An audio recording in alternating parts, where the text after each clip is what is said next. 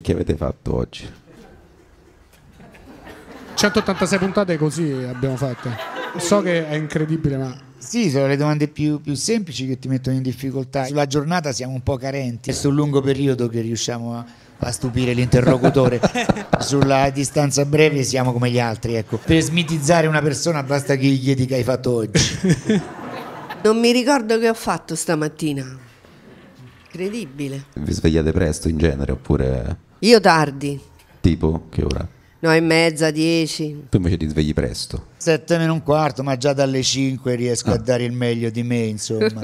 Ma scusate, dalle 5 di mattina, cioè che... ehm, Alle 5 mi sveglio con i miei Ah. problemi. Poi sto con i miei problemi nel letto fino alle 7 meno un quarto. E quando mi alzo già so che problemi ho.